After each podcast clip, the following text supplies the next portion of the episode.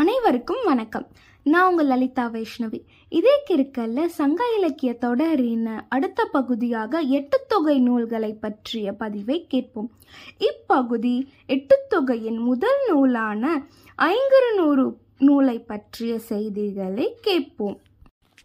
இந்நூலை கோச்சேரமான் யானைகேச்சேர மாந்தரச் சேரல் இரும்பொறை என்னும் சேர மன்னன் வேண்டுகோளுக்கிணங்க கூடலூர் கிழார் எனும் புலவர் இந்நூலை இயற்றும் முயற்சியில் ஈடுபட்டார்.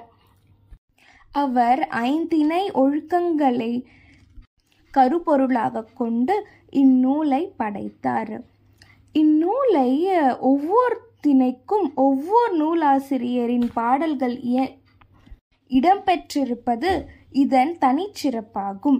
மருதத்திணை பாடல்களை ஓரம் போக்கியாரும் நெய்தல் திணை பாடலை அம்மூவனாரும் குறிஞ்சித்திணை பாடலை கபிலரும் பாலைத்திணை பாடல்களை ஓதலாந்தையாரும் முல்லைத்திணை பாடல்களை பேயனார் எனும் புலவர்கள் ஐவரும் இயற்றியுள்ளனர். இந்நூலின் பாடல்கள் மூன்றடி சிறுமையும் ஆறடி பெருமையும் உடையது. இந்நூலுக்கு பல உரையாசிரியர்கள் உரை எழுதியுள்ளனர். அதில் சிறப்பு மிக்கதாக கூறப்படுவது இளம்பூரணாரின் உரையும் நச்சினார்கினியரின் உரையும் ஆகும் இந்நூலில் கூறப்படும் இலக்கிய சிறப்புகளாக கூறப்படுவது உள்ளுரை ஒமம் இறைச்சி பொருள் மற்றும் தலைவன் தலைவியின் வாழ்வியல் இலக்கணமாகும்.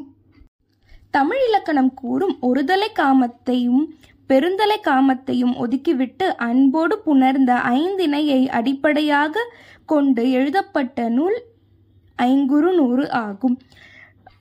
இந்த எபிசோட்ல ஐங்குறு நூறு நூல் என்ன செய்திகளை பற்றி கேட்டோம். மீண்டும் மற்றொரு எபிசோடில் சந்திக்கும் நான் உங்கள் லலிதா வைஷ்ணவி. தொடர்ந்து உங்களோட கருத்துக்களை இதே கிருக்கல் பாட்காஸ்ட்டை பற்றின கமெண்ட்ஸை எங்களோட ஃபேஸ்புக் பிளாக் பேஜ் இதே கிருக்கல்லையும் இன்ஸ்டாகிராம் பேஜ் இதே கிருக்கல்லையும் போஸ்ட் பண்ணுங்கள் தொடர்ந்து இதே கிருக்கல் பாட்காஸ்ட்டை hub hopper Amazon music Spotify போன்ற வலைத்தளங்களில் கேட்டுட்டு வாங்க. மீண்டும் மற்றொரு எபிசோடில் சந்திக்கும் நான் உங்கள் லலிதா வைஷ்ணவி. நன்றி வணக்கம்.